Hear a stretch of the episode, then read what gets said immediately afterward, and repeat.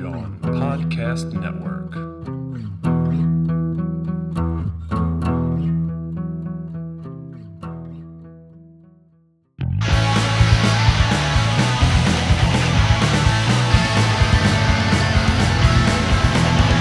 It ain't nothing but a podcast. Movie talking time. It ain't nothing but a podcast. Hosting Sunday nights. It ain't nothing but a podcast. And I'm here with friends of mine, Connor, Christine, and Sam. Hey, everybody. Welcome back to Butter with That, a movie podcast where some friends from Philly get together to talk about all things movies. And if you've been listening, you know that we have been going through a bit of a biopic month, uh, our real versus real theme, where we have discussed some biopics. They're uh, syncing with the reality of their subjects, uh, let's say, and uh, and all sorts of other things. And we've had a great time doing it, and we have a real doozy to close us out uh, on that theme this week. But before we get to it, and uh, to give myself some distance from this movie uh, for a little bit, since uh, it's been a weird month, uh, I uh, wanted to see what everybody has been watching, if anybody has anything to report on, or if anything's been on your minds. Well, I had COVID. It was pretty mild, but that gave me the time to uh, sit down and enjoy some things on my television that I haven't quite had the time for. So I beat the new God of War game, started a couple new games. I also watched some things, including Krampus, uh, which has been on my list for a while. Uh, pretty fun movie, very wild. Uh, appreciate the more imaginative elements of it as opposed to the kind of more family dynamics that kind of yeah, are kind of hit or miss. But there's a great Jack in the Box man that is just wonderful. So I think Krampus is worth it. It's on Peacock. It's like only like an hour, barely an hour thirty, I think. So Krampus was fun. Uh, have you guys seen Krampus? Yeah, I have. I agree with all of that. It's a little bit of a messy script, but uh, some really great creature effects and uh, and practical effects. Um, and then I watched binged the first seven episodes of Andor yesterday, the new Star Wars show. Uh, that I heard was good, but was kind of waiting until it was all out and was getting around to some other stuff. So probably finish that up this week. So it was nice to see a movie I've been meaning to, and then binge a show that I've been wanting to watch. So that that's I'm feeling good now. I had a really strange weekend where I watched this movie that we're going to be talking about, and then also uh, "Don't Worry, Darling" and "My Policeman." Um, I, Harry Styles. They, I, I don't know. I kind of was sat on my couch for a cute, uh, a total of mm, maybe like twelve hours. It felt like, um, and I weirdly enjoyed them all. I know that's like maybe a little controversial, but I, I I would recommend seeing. I can't believe I'm even going to say this. The movie that we're talking about tonight, but yeah, you know, maybe not all together, but I enjoyed all three. Nice. And Christine? I've uh, watched only Christmas movies, shitty Christmas movies, but I would say, in order of best to worst, I've watched three so far. Best has been Freddie Prinze Jr.'s new Christmas movie, Christmas with You. Second best would be, uh, fuck, I already forgot. I'll come back to that one. Third was the worst, which is Christmas Castle or Christmas in a Castle, whatever. It's Brooke Shields and the guy from Cary Elwes or Elwes, the guy from Mhm. Princess Bride. It's absolute garbage. It's horrible. um, wouldn't recommend it. I, I've realized the key is that the two characters at least need some chemistry the plot could be absolutely inane, but as long as the two main characters have some desire to be existing in the universe that the movie creates, it's good for me. But Christmas in a castle, Christmas with a castle, horrible. Is there somebody you think was really trying, or was there fault on one side, or just both of them? Or- Brooke was trying. She's just not a pleasure to watch. and Cary Elwes was also not a pleasure to watch and also was clearly not wanting to be in this movie. Uh, but I was like, dude, your career is nothing, anyways. Don't feel like it's something it's not, you know, that you're being brought down by this movie. I can't believe I can't remember the second one, which I clearly enjoyed. they all get muddled in my brain. Well, speaking of muddled brains, uh, it's been uh, a weird month prepping for this episode, and one that I've been looking forward to with kind of tented fingers, wondering uh, what the reception is going to be among my co-hosts. So this is going to be a pretty interesting conclusion for Real versus Real, our biopic theme. And this week, we are talking about the 2022 film uh, Baz Luhrmann's Elvis. It's uh, uh, it's depending upon whom you ask, an Elvis biopic, uh, but might not be the Elvis biopic that uh, one would imagine. It for those who haven't seen it is in essence uh, the morphine fueled dying fever dream of Colonel Tom Parker, who was the manager of Elvis for uh, quite a few many decades, and it kind of recounts Elvis's rise and fall through the eyes of Parker uh, in some pretty strange and uh, pretty creative ways, I suppose, is one way to put it. Uh, maybe some historically incomplete ways, which we'll cover later. But this is, uh, again, yeah, Baz Luhrmann's Elvis. It stars Austin Butler as Elvis Presley, uh, Danny DeVito as the Penguin. Uh, shit, I'm sorry. It's Tom Hanks. It's Tom Hanks as Colonel Tom Parker. That's an easy mistake to make. and a handful of other actors who turned in some interesting performances throughout. It was a movie that uh, kind of captured my attention in ways that I didn't expect throughout this past year, and uh, one that I have seen more than any other movie that I've seen this year, which is a strange place to be in. But I do know that for all of my co-hosts, it was their first time seeing this. So, what was your what was your experience with this movie in uh, in terms of shorthand? Before we get into the uh, fact versus fiction, our real versus real portion of this, uh, from its initial marketing to your first watch. I'll say that this was my second time putting it on. I did put it on uh, about two months ago and watched the first 25 minutes and was horrified and thought I would never do this ever again. And of course, you bring it to the podcast. So I must for the sake of podding and friendship. And uh, are we giving our assessments or are we just saying our seeing relationship with it? I suppose, yeah, just sort of like a, an introductory summary of uh, what you what you expected and what you got. Okay. Uh, I expected to be horrified the entire movie as I was in the first 20 minutes. Uh, but I'll say I still didn't like it, but I really actually enjoyed Austin Butler's performance. I will say that he is definitely a lot of fun to watch. And that's all I'll say. I still am never going to watch this movie ever again. But yeah. Great first take. A great, uh, slightly icy, but uh, insightful first take. How about uh, Connor or Sam? I also will say that this was my second time putting it on. First time I was on the plane to California, I think I got, I don't even think I got 10 minutes in and I had to shut it off. I was like, absolutely not.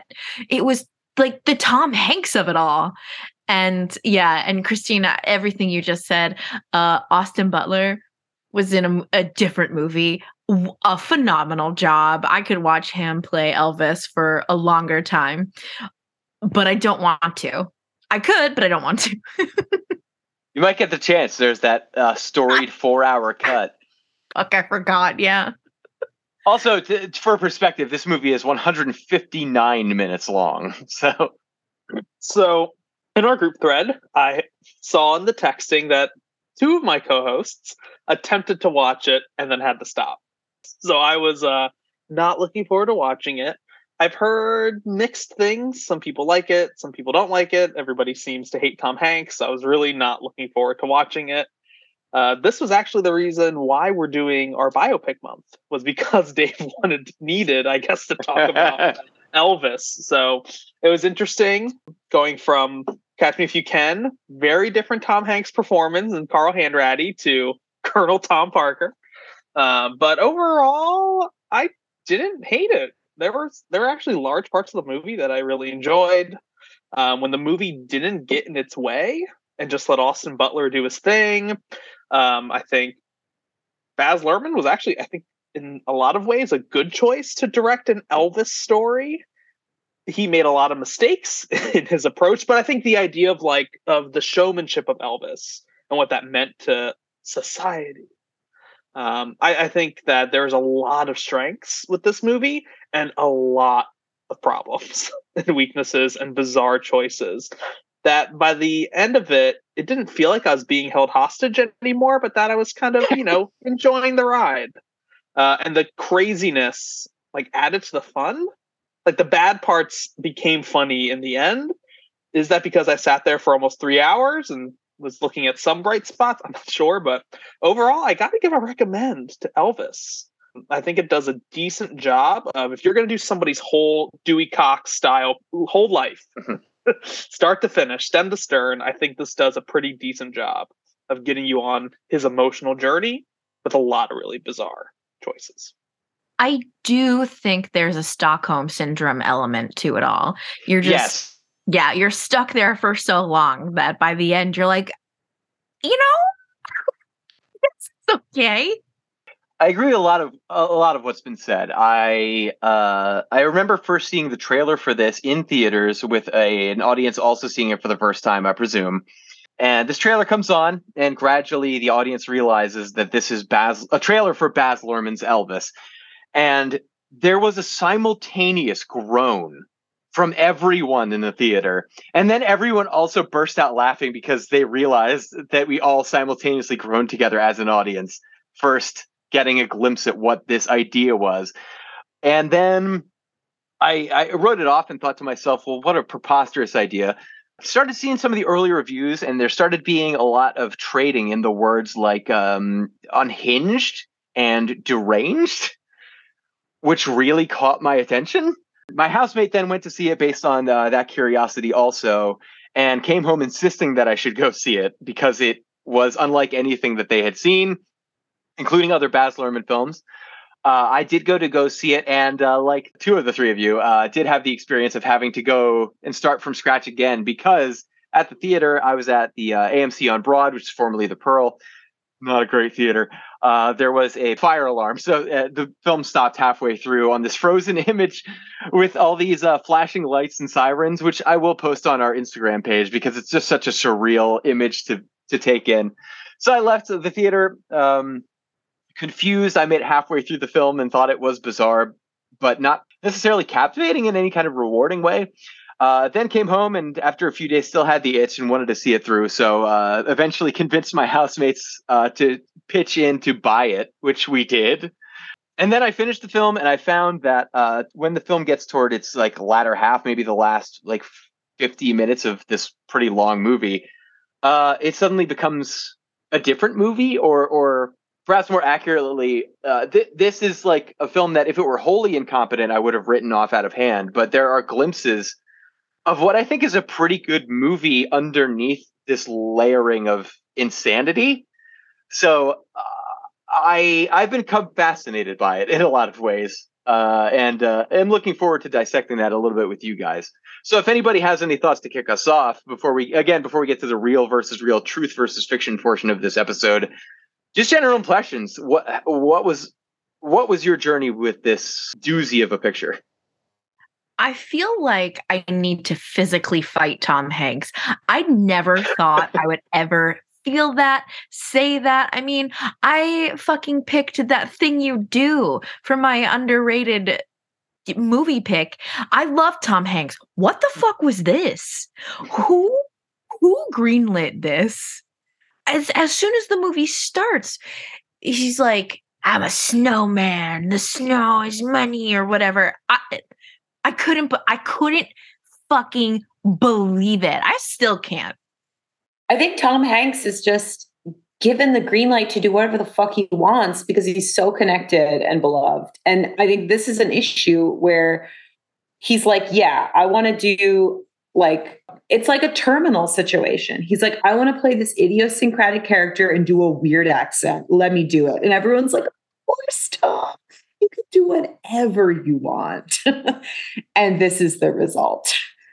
To the movie's credit, with Colonel Tom Parker, it does, I feel like, accurately depict how he just robbed Elvis of so much of his life, of his money, of his career. So while every choice about performing that role was probably done poorly, I think at least the vibe and the tone and the approach that I think that this Dave, as you mentioned, it's kind of from Colonel Parker's perspective, his memory for like half of it or a little more. He's our narrator, yeah. Yeah, he's he's our narrator, and so that's an interesting angle to put the Elvis story through. Uh, and I'm at least happy that out of this bizarre performance where Tom Hanks is in this fat suit and he's running around like the Penguin from Batman. Uh, that at least the tone of like, oh, he is crooked. He did, you know, rake Elvis over the coals of his career and held him back in many ways and helped assisted his death at the age of 42. So at least the movie didn't like shy away from that part of the story, which, uh, from my understanding, is not always the case when people talk about Elvis's life. I think you're right. That is interesting to think about like this character who's basically exploiting Elvis and Tom Hanks as this character is like trying to like hijack and derail this movie. And then and then I think we've all agreed upon by the end which I totally agree by the end there is a captivating story happening. And i think some of the best scenes happen at the end when like the movie pauses and like sits on a like it like, like literally slows down yeah yeah some slow mo is a little rough but there are some no, I, I mean that as a compliment yeah scenes that actually let the characters do something as opposed to cut cut cut cut cut or as opposed to tom hanks's character kind of glomming on to every single scene with his like weird narration and just like peekaboo voyeurism. It's so weird. Like, what's going on? But Connor, I think you, but I think your point is really interesting to think about how that character is functioning, not only in kind of the, this was a true character in Elvis's life, but also in like audience's relationship to this story and the threats that appear in the shape of Tom Hanks and a great observation of this like peekaboo voyeurism. Every once in a while, he just steps back in as like the dying Colonel Tom Parker to remind you, hey, wait a minute, this isn't Elvis's movie. I'm telling the story here. In some bizarre ways, there's uh, the moment when Elvis is about to hit the road and his mother is skeptical about it, which is a whole relationship we'll get into when we get to Butler. But um, in the midst of this, like, well, I suppose either tender or strange scene, depending on who you ask. I'll, I'll side with the latter it just suddenly cuts all together from this moment it's established and given us breathing room with for the elderly Parker to like, lean into the camera when after she says like, "Don't worry, Mama, nothing's ever going to get between you and me." Parker just it's strange elderly Tom Hanks like prosthetic face just flies at the camera and just offers one a bet before we totally shift gears. And I, I agree. I think that the part is functionally appropriate and interesting as a way of framing this, especially as we'll get to uh, in my favorite interpretation of this movie at the end. But Tom Hanks is so oddly cast. I mean, Tom Hanks is known for being Tom Hanks. In all the movies he's in, he's like, you know, the kind of like almost fatherly uncle figure. He's Hollywood's like familial Tom Hanks. He's just like, you know, he's always Tom Hanks. So when he's obscured by not only so many odd prosthetics, but this this bizarre like pseudo Dutch or a Northern European accent, which actually isn't in line with Colonel Tom Parker's actual accent. It was more like an imitation of a Southern affect. It's so jarring and really, really shifts your attention away from the parts of this movie that do work and also you know the the horrific fat suit and prosthetics that tom hanks is wearing. I i get on this bandwagon this soapbox all the time. If you want a fat character hire a fat actor. Don't put a thin actor in a fat suit. However um, that is true the entire time with colonel parker and tom hanks but and i think that this is actually speaking to connor and christine your point from how like the the juxtaposition of colonel parker Parker with like the kind of like really like sweet and tender like last 15 minutes when they finally do show Elvis towards the end of his life at Austin Butler as Elvis. They also have him in prosthetics and a fat suit, but it's so well done. It's so fucking like classy. And then it just mm. slowly fades into the real Elvis. I was like, that is one of the most respectful ways I've ever seen that done. And I was like, I was speechless by that point because it was fucking beautiful, actually. That's an interesting, yeah, that's an interesting take. I do love that ending, and we'll get to that as well. Yeah, I mean, that replication of uh, Unchained Melody. I mean, that footage always gets me. Like, if I want to like a good cry or whatever, I'll just like YouTube Elvis Unchained Melody, like like final concert, whatever, and that always gives me a good cry. But the way that they did footage that so good, yeah. transition uh, between El- uh, like Austin Butler Elvis and then the real footage Elvis. Yeah, as you said, Dave, we'll probably get into that, but yeah, beautiful moment. Unless anybody has any other thoughts on Hanks, we that can pivot us into Austin Butler. Don't let him Um, hijack our podcast discussion. it's like we'll spend an hour just talking about Tom Hanks. All right, it now was my yeah, now- show all along. Now we're going to talk about Aus- Austin Butler. Want a bet? so let's get to Butler. I mean, uh, this is uh, this is the second movie I've seen him in after uh, his brief role in uh, Once Upon a Time in Hollywood, which even then, uh, playing you know uh, Tex of the uh, the Manson family pretty menacingly, and uh, with a different look, you know, like longer hair and a little scruffier. Seeing his face for the first time was just sort of like, ooh, who are you? And um, that honestly is carried over here, but I mean, to such an insane degree, he really earns this this spotlight, in my opinion. I thought it was one of the better performances I've seen this year, and still kind of think so. And uh, he is apparently uh, like a 16th cousin, second removed from the actual Presley family. So I'm told. There is also um, his mother having passed away. Uh, Austin Butler, the actor, his mother having passed away at the age uh, his age of 23, uh, which actually perfectly coincides with uh, Elvis's own history. He auditioned for the role, and it was going to go to Miles Teller, who I think got a role in a different film that Austin Butler was going to get. So they kind of did a switcheroo there, which perhaps is to both of their uh, benefit. I would I would think. But uh, he auditioned for the part by performing Unchained Melody and submitting that footage to Luhrmann and that's really how he got the bump into this role. Uh, I wouldn't be surprised if we see some nominations for this role. It's pretty spellbinding, really magnetic, and on top of that, for at least the first two thirds of the film, the performances that we see and the voice that we hear is Butler actually performing those songs. Uh, it's not until the latter half of the film, I think the last third of the film, its last act, that we start. Well, eh, I, I'd say it's five acts, but the last, let's say the last act uh, that we uh, start getting uh, Elvis's actual voice piped in. So he actually performed uh, and and vocalized and recorded all of these songs as well, which are available via the soundtrack. Heck of a performance, in my opinion. What do you guys think? He's the reason why you make the movie.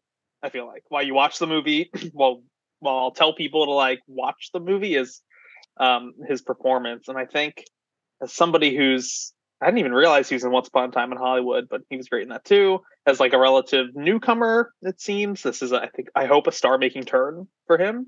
Uh, his commitment, even to all the dancing, the physicality, the singing, on top of his, I think, like dramatic chops of like you know interacting pretty emotionally intense scenes throughout the movie and complex relationships that Elvis navigates. Um, I think top to bottom, he did a phenomenal job. And, uh, you know, I think the scene at the end with him and Priscilla um, in the limo, I think just shows a huge range, you know, from the fun dancing Elvis of the 50s to the dying Elvis of the 70s. Um, just, you know, kudos to doing, having to do a whole range of performance on top of singing and dancing of like one of the most famous humans to have ever lived. Yeah, I, I really feel like he was acting an entirely different movie. He's set like a caliber all of its own.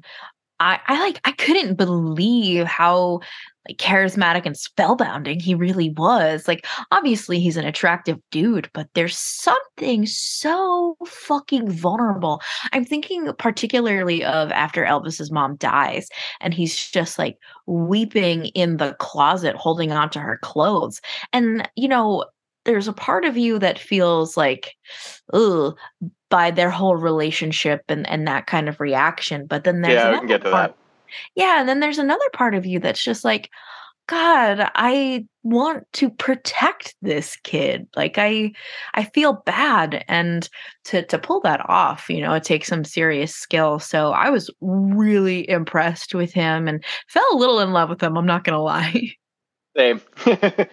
Yeah, he's a cutie. I would also say that this movie is so unsubtle and so over the top that I feel like it takes a really strong performance to both lean into the melodrama in a really, it's like he understood the tone of this movie and really worked with the ability to, as Sam, you were saying, show vulnerability, but also show swagger and like but also just like add an extra layer of just soap to it, but at the same time, not let the movie just swallow him whole, you know? And like that, I feel like he was basically set up with a really difficult task. And I and I really thought he was as everyone said, really magnetic to watch, especially in those. And we were kind of talking about uh, some of the wonderful scenes from Love and Mercy, where you get to see the relationship between a singer and the, a band, and that long scene at this at the end. You know, it's like a little different, but at the same time, you saw the wonderful magnetism that Elvis would have obviously had with his like uh, with his band and with his musicians, and and I thought Austin Butler really conveyed the love he has for for music and listening to music and like all of that. And so the also this, real real quick on that note, yeah, as it relates to Love and Mercy, it's really funny that we're comparing these two back to back because we get all these moments in Love and Mercy of Brian Wilson like laboring over creating parts with his musicians collaboratively while still being instructive and, and driving the melody. And we get a moment in this where Elvis is like basically doing the same thing, like a and then the horns, and then a horn, yeah. which let's let's not credit uh, Elvis with composing in the same way that we would Brian Wilson. You know? For sure. No, yes, but, but I thought but it, it, does was, position it was them the same a way. super yeah. fun scene, and you could really tell because I mean, yeah, he wasn't writing his material, but at the same time, he was a stellar singer, and you know, and I'm we will get a ton into uh like uh his use and appropriation of you know black music and Oh, we culture sure will. for sure. But I thought those scenes also conveyed how much he really uh, it was energized by like being on stage, and I thought Austin Butler really sh- like all of that shone through in his uh, performance. Yeah, I agree in the sense, um, especially Sam, as you've said, like eh, eh, you know, this is he, he's acting in it in either he's acting in a different movie or he is the one person that transcends the sort of like almost cartoonish characterization of everyone. And that's that's the Butler's credit given a script and a film like this, especially the way it's stylized, which I really want to get into, into next. So, as far as this film's stylization, it's Baz Luhrmann. Baz Luhrmann is sort of the uh, bursting balloon of glitter that is uh, is, is, a director, and uh, you know a very ruckus and uh, very spectacle driven presentation. And I think that this movie handles that in uh, both successful ways and some dreadful ways uh, depending on perhaps which half of the movie we're talking about. What did you guys think about this movie's stylization? I think I was preparing my. I mean, I haven't seen Moulin Rouge in a really long time, but I was obsessed with that movie when I was younger, and that was a like I yeah. I mean, Ewan McGregor, like fucking, that was like an iconic role. But I, maybe if I was to rewatch it, it'd be like, ooh, so I, but Romeo plus Juliet classics. So I think I was ready going in to be like, okay, yeah, this is a Baz Luhrmann take on Elvis. But it was like he out Baz Luhrmann himself in like the number of cuts and like set or like like just it was just too jarring. Uh, and it was a stylization that that's like nausea inducing at first it's just it just feels so gratuitous all of the cutting and i mean i guess it's like because we're like this is we see the old colonel parker at the casino and it's like very you know the roulette wheel spins or everything and it's like all those cutaways are just so damn distracting from the like just give me the meat of austin butler doing things in the movie don't keep cutting in and out but I, I guess in terms of like the stage presentation like the framing of most of the movie I guess works pretty good. It's just like there's just all this noise, and I know this is actually the first Baz Luhrmann movie I've ever seen. I realized Oh, as I was like watching it and just like looking up his filmography. It's like, oh yeah, I've never seen Moulin Rouge. I've never seen Romeo plus Juliet, any of his other movies. So uh, know about him, but I guess this was from what I knew. This was everything I expected from Baz Luhrmann, and it was not great. There were definitely some parts where I laughed out loud because of how ridiculous it was. same. I was just like, what the fuck am I watching? And one of those moments actually, um, oh god, I I can't remember exactly when it is, but there's the under the music is playing and it's Elvis, and then the there's an underscore of Britney Spears is toxic, and then the Backstreet Boys, and I was like, what the fuck am I hearing? I had to rewind it to make sure I wasn't losing my mind, and I was just like, I mean, I don't mind it. I don't mind it, but also what?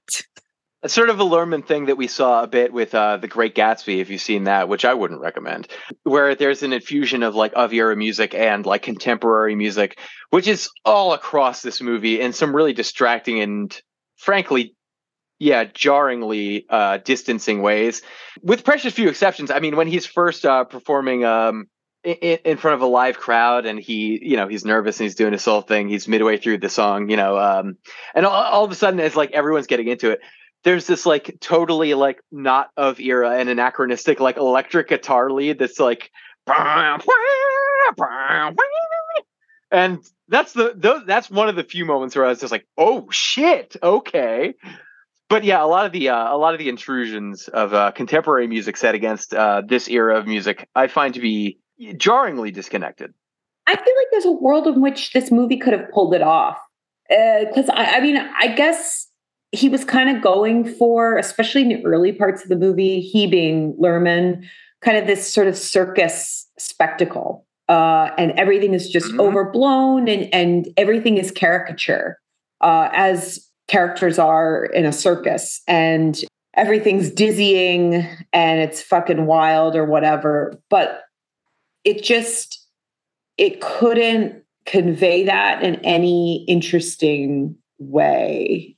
And I think that the, I think it's kind of fun to get contemporary because I feel like what you're not looking for in this movie is like historic authenticity. And I feel like Better not. need, yeah, and, and I don't need that from a biopic at all. But if it's going to be fun and stylized and incorporate contemporary music, I think it needs to have some sort of purpose for doing so. And at least in the first half, the movie just does not have a reason for being fundamentally. And yeah, especially because a lot of the selections, a lot of the modern incorporations are, um, you know, people that are uh, artists, artists of color, and it's almost like suggesting that like Elvis's influence has inspired them. I feel like throughout, I think the a fundamental problem with this movie is in in attempts to sort of acknowledge like basically material that Elvis took, stole, whatever, like definitely from black musicians, it still side it still manages to sideline them and turn Elvis into sort of this like innocent uh savior or like just weird it's just a weird characterization of Elvis as like always kind of this like victim but also innocent but also just like a cha- a change maker. I don't know. It's it's a really weird positioning of him in this story. Uh so yeah that's that's fucking bizarre. But as far as also just like yeah trying the style stylization I, I was just too much uh at, at first. One of the first, I mean, right away, this movie, right out of the gate, is pre- presents its early stylization. Like I said, I do think it slows down as things go on, but for at least the first like hour and 20 minutes of this movie, we are treated to like so many cuts per second that like it almost struggles to keep up with the frame rate. And it's just too much. Uh, the, the the really big first thing that caught my attention was uh, when we're treated to Colonel Tom Parker's backstory, and he's explaining the snow job that he is the snowman, and he's looking for a showman to put on his snow job, which is basically uh, bilking people out of money by presenting them with something that that gives them feelings that they're not sure that they should be feeling. Put a pin in that. But in this introduction, there's a scene where it just zooms in from the entry of a carnival tent to Tom Hanks conducting CGI dancing chickens, all dancing in synchronization. And that's like the first like three minutes of the movie, which is when I was like, this is going to be exhausting. The only explanation I can have for this is that Tom Hanks has like an understood contract that he must appear in a certain percentage of a movie in order to be in it. I'll bet And- that's true. Baz Luhrmann is like, what the fuck do I do with this character for the allotted amount of time I have to have Tom Hanks on the screen? And then you get this character conducting chickens in a circus scene. Like that's the only thing I could think of. Like, But what, he's the What snowman. were people He's the thinking? snowman. Sure, fine. I mean, this Ugh. this is a Christmas movie. It opens with a Christmas card, zooming in on Tom Hanks' face as we go back in time. And why did Elvis's face in that look so terrible? I don't. It looks so weird, right? Right? Yeah. What the hell was that? I I can't hear Snow Job anymore. I can't. You're gonna hear it a couple times when we get to the end of the episode. Yeah, this movie is uh oh as as someone I th- pointed out early on, this is a movie that gets in its own way, especially as far as Luhrmann's like hyper stylization. At least uh, on the surface, I think in the end, uh, it actually serves some interesting purposes, which uh, again I'll get to uh, as we conclude the episode. But was there anything in particular though that did work, contrary to maybe the stylization, or or, or moments where like for example, for me, this felt like an version of 1917, where the entire time it is this t- very like established and labored one shot, versus this where it is such a concussive editing process of like maybe like two or three second shots on average for about like an hour and a half. That when it does finally slow down again toward the latter half of this movie and things start to rest, or we're given time to really soak in some of the performance scenes, uh, I think this movie actually does kind of really shine. Uh, does anyone have any thoughts on that or any other moments that really stand out?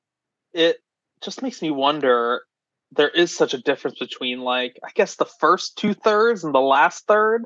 Dave, I think you're on the money that this is a movie split into five acts, not just three. There's a lot going on here. Yeah. um and it like did they discover that in editing? Like i'm just this is a bit of a tangent. I'm just so curious of like the front half is so loaded with all of these baz luhrmann things and then the back half is just kind of like a biopic a really well done biopic with like a star performer. Did they discover that in editing? Was that in the script? Like i'm just it's it's just so interesting because when this movie does get out of its own way there's a whole lot of Elvis to enjoy. You get if you're going into this movie wanting to listen to Elvis music and see Elvis, you're getting your money's worth. They have all the hits, so many songs, like it's just wall to wall Elvis's discography, which I, I think is great for like a biopic that's going to cover somebody's whole life and their whole career.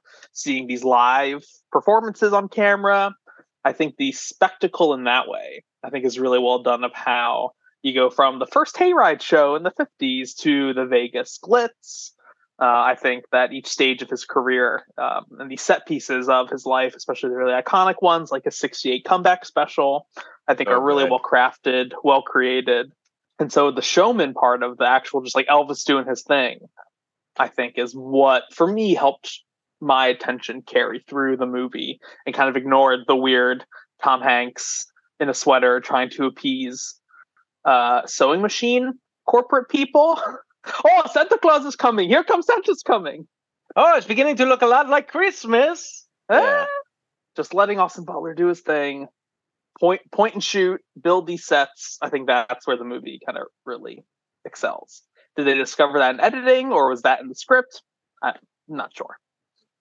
I think the movie wanted to accomplish this sort of like rat a tat kind of like uh rhythmic. It's like, oh, well, Elvis, like, you know, rock and roll and rhythm, and let's create this sort of sort of kinetic, like rhythmic editing vibe to like get uh to connect to kind of the music. And it's like, yeah, it's like, okay, sure, but like this is not an effective way of doing it. Uh, I will say, like the scenes, the like Beale Street scenes were were fun, and I think that there was a really nice balance of some like kinetic movement, and it felt very musical. You had some sequences of people um, singing, but also dancing and, and things like that. But for the most part, like all the fucking travel cuts, the map, you know, the fucking when it becomes a car, uh, when it becomes a co- uh, comic book for like. Four oh my god like what what is going on all that was horrible i would say some of the more musical numbers with dancers and singers sure uh, i think that was baz luhrmann like you know doing his baz luhrmann thing but everything else sucked I think all of those things are Baz Luhrmann doing his Baz Luhrmann thing, but some of them work and some of them don't. Yeah. I suppose, unless anybody has any real standout thoughts or, or, or last scenes that they want to highlight. Well, one that I did want to highlight though is um, before we get to the uh, the real versus real portion, truth versus fiction portion, which, which kind of ties into that. There is the portrayal of Elvis's relationship with his mother, which is strange. Uh, we know them historically to be very close via biographers and uh, peers and family members, but this film's characterization of it is very uh, strange in, in terms of like they're like cheek to cheek having these conversations about him going away from her to go on tour when he is on tour and he first has his like uh you know night with uh, a fan a lady we see his mother standing at the kitchen sink washing dishes and suddenly like stricken staring out the window like she can sense that it's happening very strange stuff I feel like the mom was just a really flat character. Like I feel like I never quite was able to engage with why she was this way.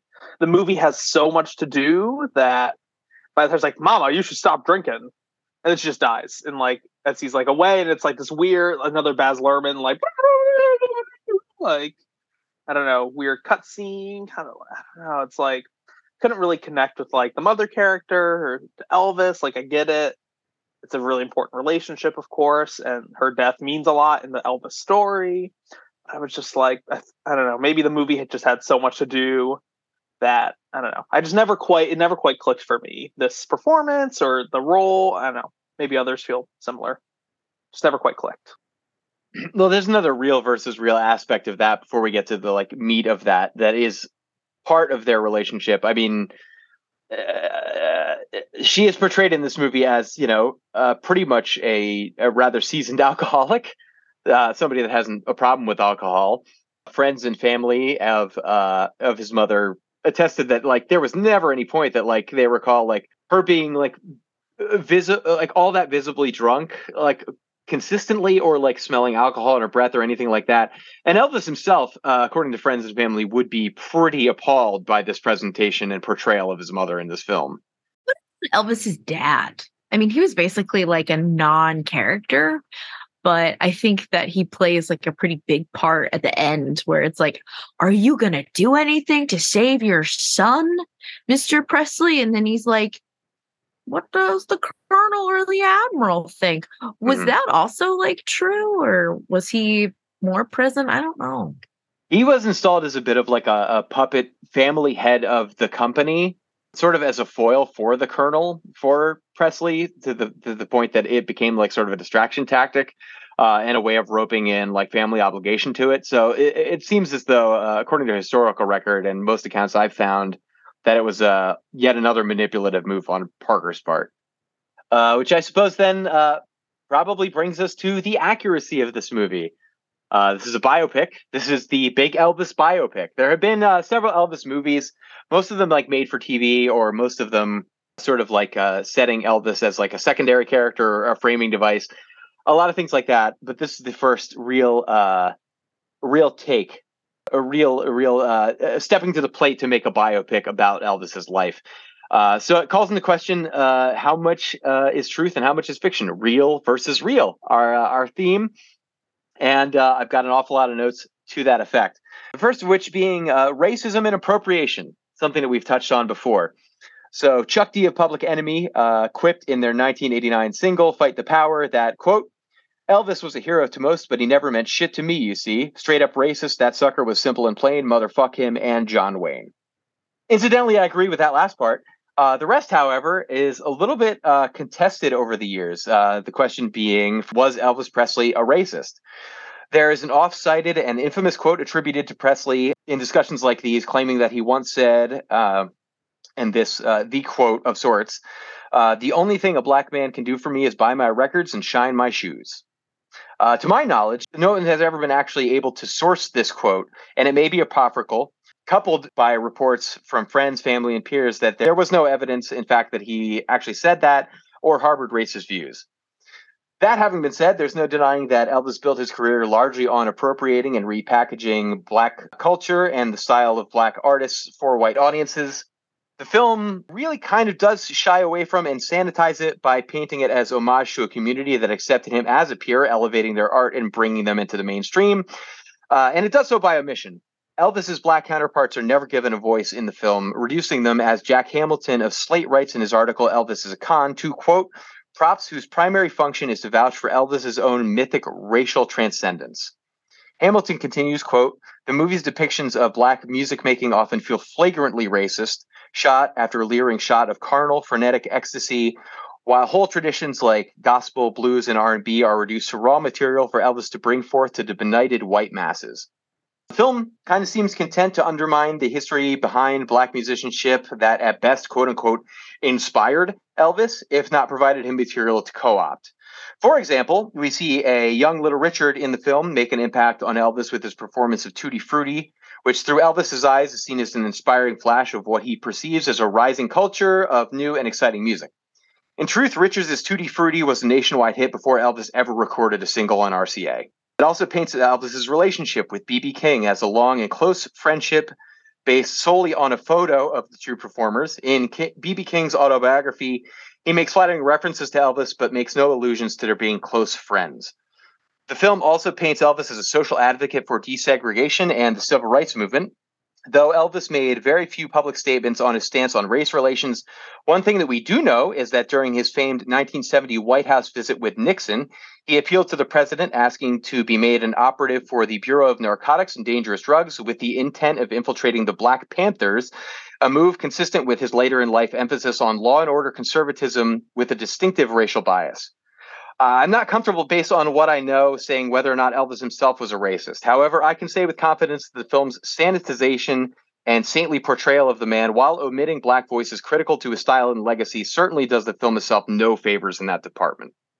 This goes hard in trying to like connect Elvis with like like the the racial struggles of the 50 like it, it leans really hard into it which is an interesting choice and like connecting back to Tom Hanks, it kind of does it, it, like Forrest Gump's uh, yeah. in like positioning Elvis in all of these particular, uh, like not to mention all of like these series of assassinations that were like you know like like both Kennedys and then Martin Luther King and then Malcolm X, like all of these, and then it positions Elvis as sort of this um vessel through which we like understand his his desire to bring about change and like uh, be the spokesperson for the people and for the ma- and it's like wow, wait what?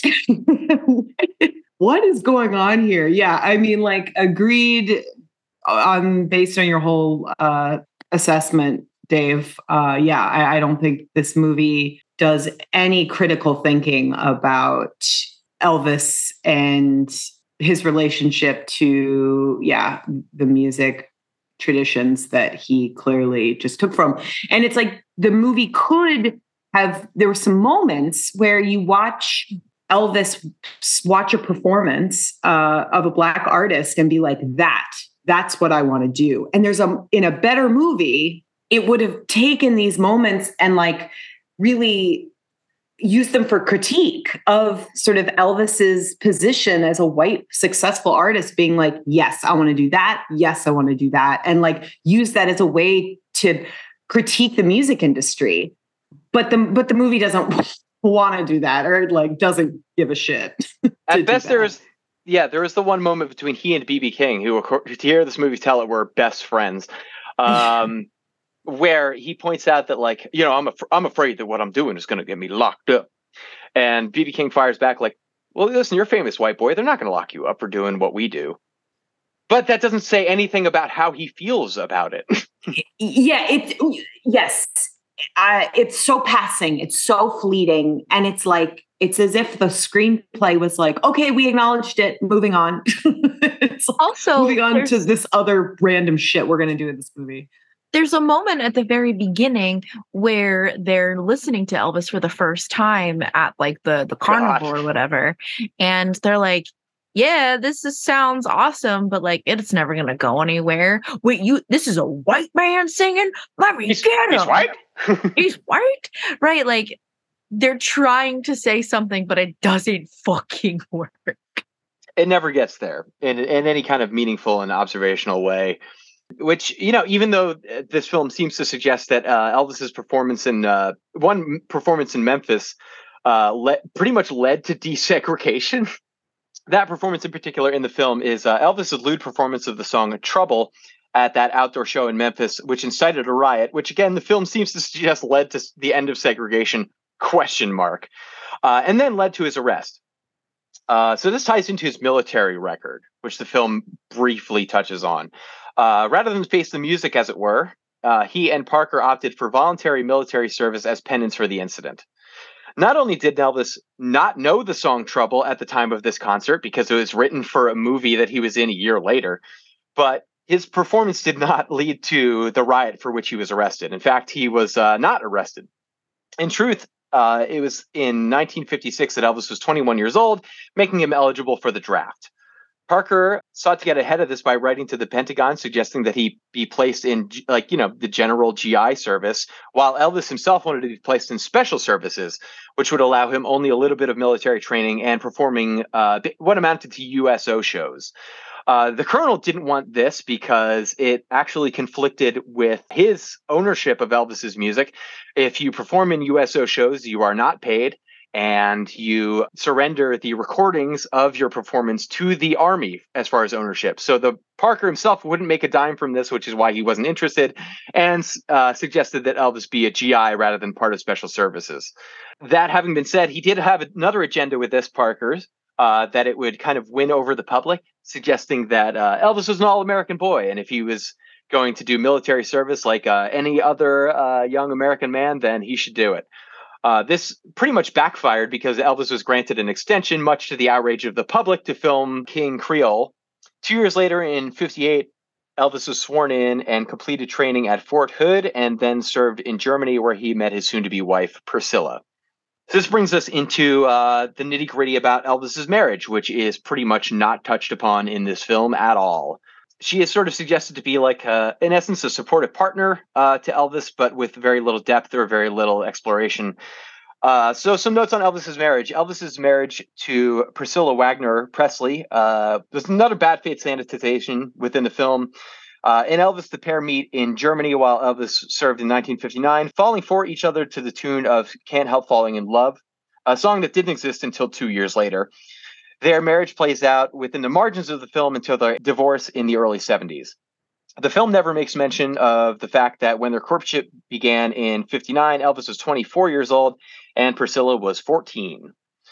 They maintained a relationship since they met, which Priscilla claimed wasn't consummated until marriage, a claim that has since been questioned by biographers. Uh, she would visit from Germany uh, and first began taking amphetamines and sleeping pills in order to keep up with Elvis's lifestyle, according to several friends and hangers on. She moved to Graceland in 63, lured by the promise of marriage. Elvis, however, was more often than not in Hollywood, where he undertook several affairs, including his infamous liaison with Ann-Margret. Parker added pressure to the situation by urging Elvis to marry Priscilla in compliance with what he called the morality clause of his RCA contract. Alberta, one of Elvis's cooks, once reported finding Elvis sobbing at the thought of marriage, claiming that through his tears, uh, he, quote, didn't have a choice. They were eventually married in 1966. Uh, Priscilla eventually went on to have an affair with Mike Stone, a karate instructor she met at one of Elvis's shows in 72. Uh, in her book, she stated that she, quote, still loved Elvis greatly, but over the next few months, she knew that she would have to make a critical decision regarding her destiny. Following this, there is a report of a specific night within their marriage uh, that Priscilla recounted to members of the press uh, later on in her life.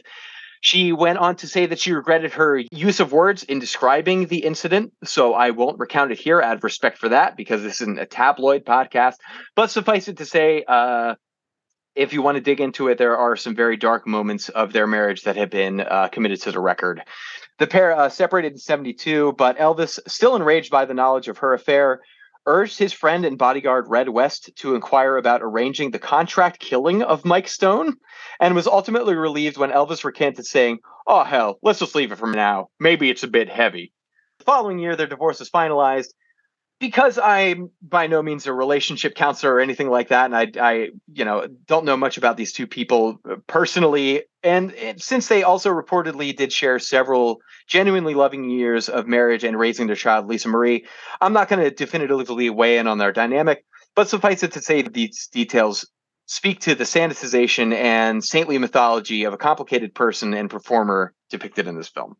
So one thing I would say, yeah, I mean, all that is is really interesting, and the fact that the it's interesting that the movie would omit it. I did find it interesting though that the Presley family, Priscilla, Lisa Marie, the uh, Riley or whatever, all of them sort of gave this movie their it's their stamp of approval publicly Mhm. and so I- i wonder if they were involved in either the production or whether there was an understanding that maybe in not fully fleshing out the problems of this marriage and maybe the vulnerability like maybe there were some protective reasons why it was sort of glossed over for storytelling it seems not like compl- complex and maybe too glossed over but i also am always fascinated or interested when biopics have sort of some connection to existing family and like what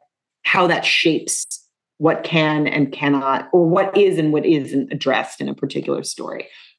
That all that is to say yeah when a movie came out they're like we love this movie.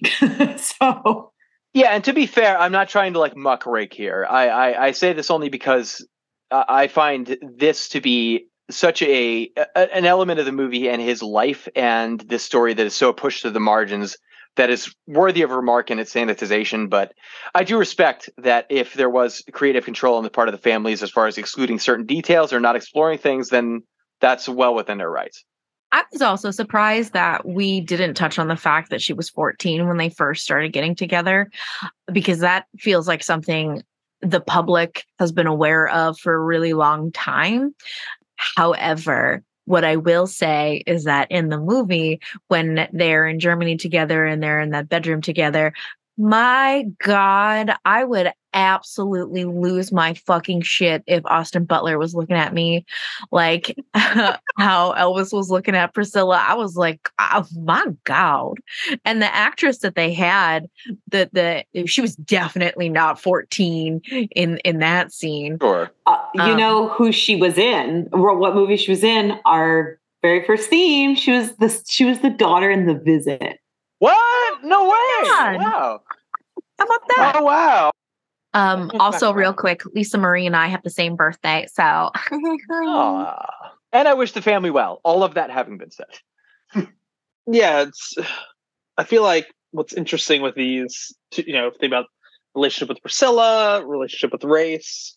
I feel like they had the vehicle of Col- of the Colonel narrating the story to be a bit of like reflective audience surrogate. Like I feel like there was some potential there if, if Luhrmann and company wanted to comment on these issues or make impactful statements or try to like reassess the Elvis story or say that this is from like an idealized perspective. I feel like they had an interesting vehicle and like option to do that. And instead they just used the colonel in like really weird non sequitur or distracting ways. Like I feel Very like they set up ways. this convention yeah, that could have maybe added layers to this or set the movie up as we're watching how the media remembers him or you know how the public wants to remember Elvis. I don't know. There's they set up some conventions that I feel like they just totally ignored just to do the Hollywood sanitized Elvis story. Yeah, and speaking of uh, sanitization to a degree, or or at least as as far as Parker's role, almost a villainous role within this movie, that brings us to the final kind of real versus real uh, note that I have here, which is uh, Presley's addiction and death. In the film, Parker is pretty much entirely saddled with the responsibility of Elvis's storied descent into substance abuse, one of the leading causes of his death at only 42 years old. We see Parker urging the use of stimulants to fuel the near comatose Elvis's energetic performances, trapped in a cycle of non consensual uppers and downers to maintain his onstage persona. Though Parker likely played a role in enabling Elvis's substance abuse, he was far from the only culprit. Elvis's diet was famously poor. Uh, he was seemingly, uh, reportedly, a huge fan of deep fried banana and peanut butter sandwiches, among a lot of other excesses. That, coupled with years of voluntary opiate abuse led by chronic constipation, to alleviate this ailment, Elvis was provided a litany of prescription drugs by personal physician Dr. George Nickotopoulos, aka Dr. Nick. Interestingly enough, this uh, was the origin of the name of beloved sketchy doctor character Dr. Nick in The Simpsons. Hi, everybody. Who went to Hello, Dr. Nick. who of course went to upstairs medical college and had the ad 1-800 doctor the b is for bargain so it's really interesting to see the result of the chicken and egg scenario with that as a big simpsons fan. But to get more to the point dr nick admittedly prescribed elvis thousands of doses of various addictive pills. He justified as preventing elvis from seeking similar drugs on the street. He would sometimes even substitute placebos in a strategic effect to regulate elvis's spiraling addiction. After being acquitted twice for his role in Elvis's death, as well as overprescribing client Jerry Lee Lewis, he was finally stripped of his medical license in 1995. Geneticists claiming to have had uh, DNA, hair sample of Elvis, uh, found that he was likely suffering from hypertrophic cardiomyopathy, a disease that thickens the walls of the heart, leading to strain on the muscle. This paired with his diet of fatty fried foods, his rampant amphetamine and opiate consumption, high blood pressure, and what appears to have been uh, type 2 diabetes made for a cocktail of compounding factors that led to his fatal heart attack in August of 1977. Uh, all of this is really laid at the feet of the Colonel in this movie. Because he is portrayed sort of as our narrator, who is, in a sense, taking responsibility, to a degree, taking uh, narrative responsibility for these things. Which, uh, though Parker seemed to have been manipulating Elvis's career and putting him in very compromising positions as an artist, limiting his tour potential and so on. It doesn't seem as though he was the only culprit in Elvis's death by these factors, as though the movie were to suggest.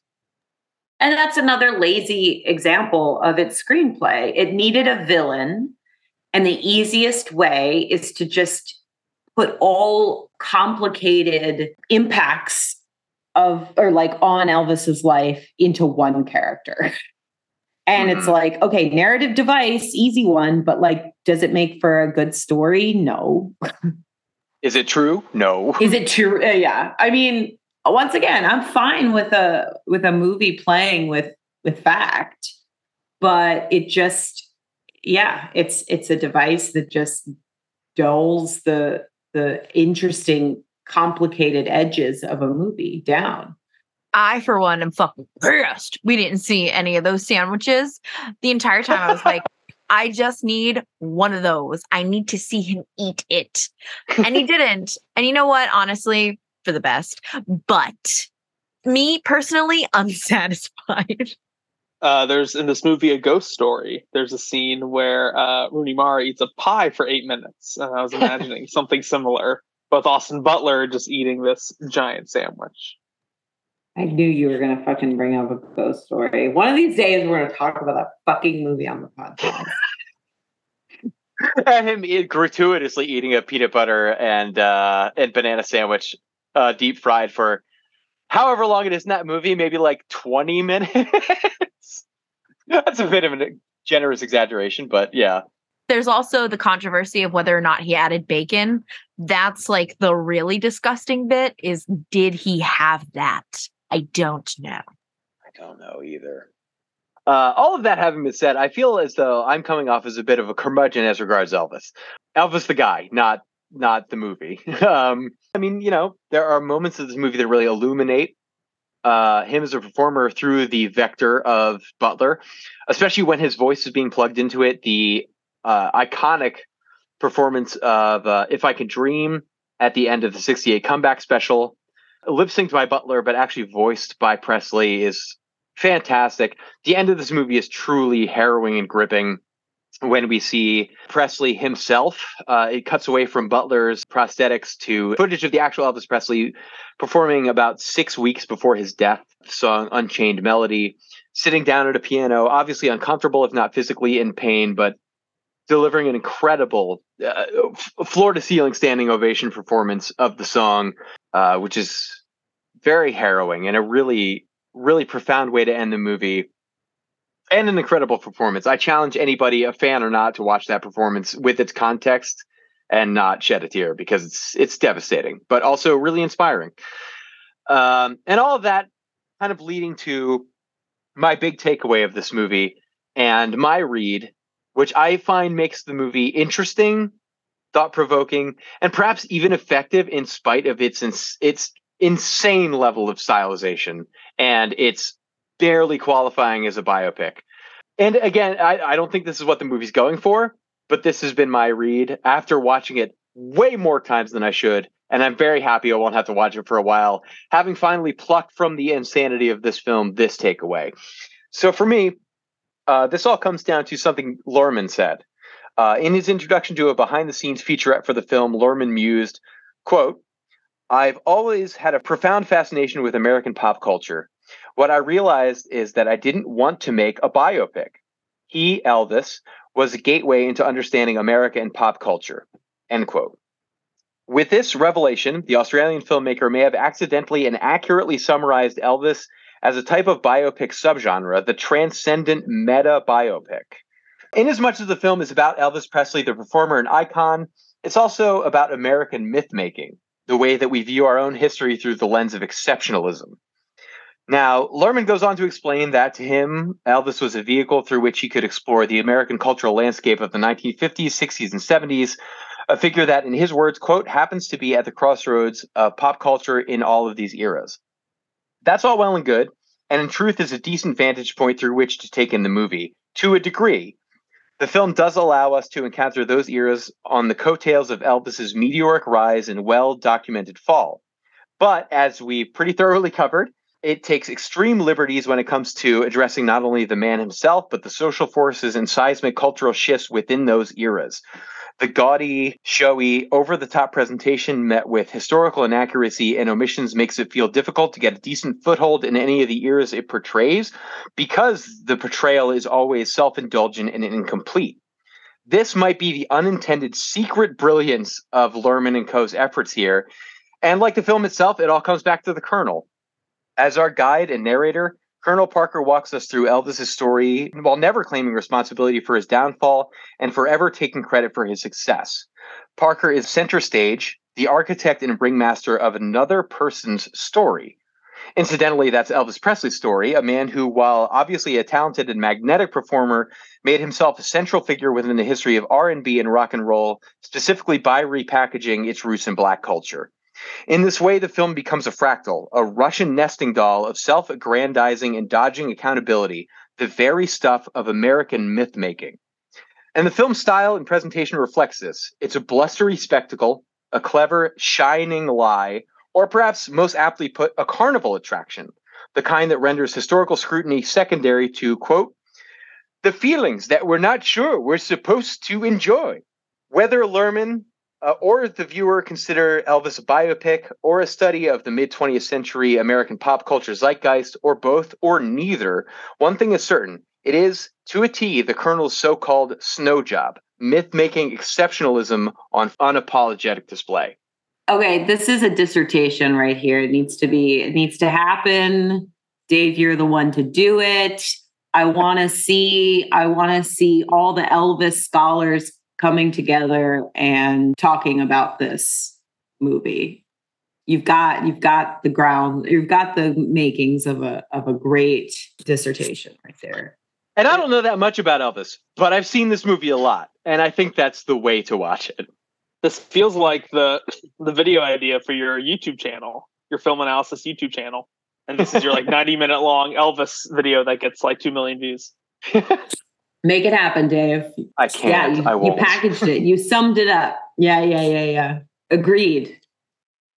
You know, Dave, you really made me think of all of the other biopics that we've discussed and we will discuss in the future or just that are out there and how many of them try to create social commentary on American exceptionalism or American culture and whether or not that's fair to the artist and the person the biopic is about.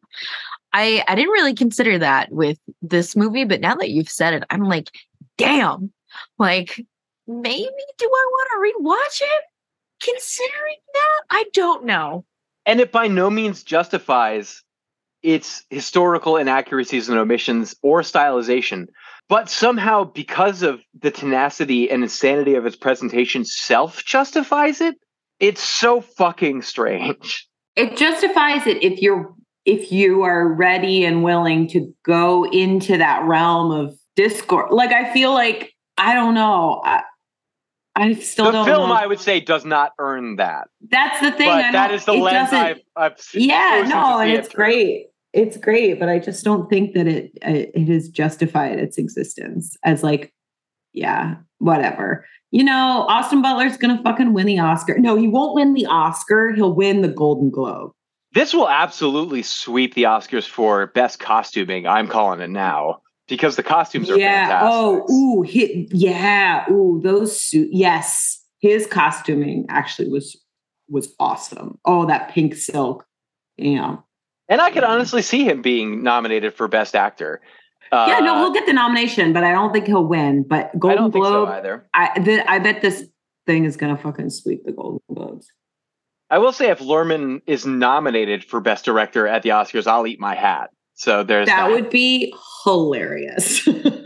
And that, folks, unless anybody ha- has anything to add, is as much sense as we're going to be able to make of Luhrmann's literal morphine fueled death fever dream that is the Elvis biopic. Not the movie I was expecting, but a movie that uh, I have pondered way more than it deserves and reached, uh, at least for me, some interesting conclusions about. oh, last thing I'll say is my favorite are the YouTube videos that are the Austin Butler's voice before and after filming Elvis. Have oh, like how he's this? stuck to like kind of doing the like he's carried the method thing into interviews where he's just like, I just made a movie, baby. I don't know. Yeah. Oh, it just it just came out of me. Yeah, yeah, yeah. And then like five years ago, he's just like this like California boy. it's, it's it's pretty funny. It will at least make for an interesting entry into uh, what might um, what might become the Austin Butler biopic down the road, depending on how his career shakes out. So, Yo, that would be really funny. And that, folks, has been 2022's uh, Baz Luhrmann film Elvis and our biopic theme, Real versus Real, which we've really enjoyed. We're going to be coming back to you folks soon uh, with another exciting theme. We're going to take on some different material, and we're going to see how that goes. But uh, we're so thankful to you for sticking with us as we have explored several different biopics and uh, the ethics, the responsibility, and the uh, artistic license of the genre. Uh, we are, of course, part of a suite of other great podcasts that you can find through the Movie John Podcast Network. You can find them at moviejohn.com or wherever you get your podcasts. Some really great stuff out there. And of course, we want to thank you, the listener, and, and to my co-hosts. Thank you all for indulging me in this this experiment that inspired this theme. We'll be seeing you next week, but until then, of course, take care, baby. Wow. Can you do the have a good whatever in the Elvis voice? Have a good whatever. We'll see you later on. And songs and words. Oh my god. It's amazing. Oh my god. Podcast has left the building. Thank you, folks.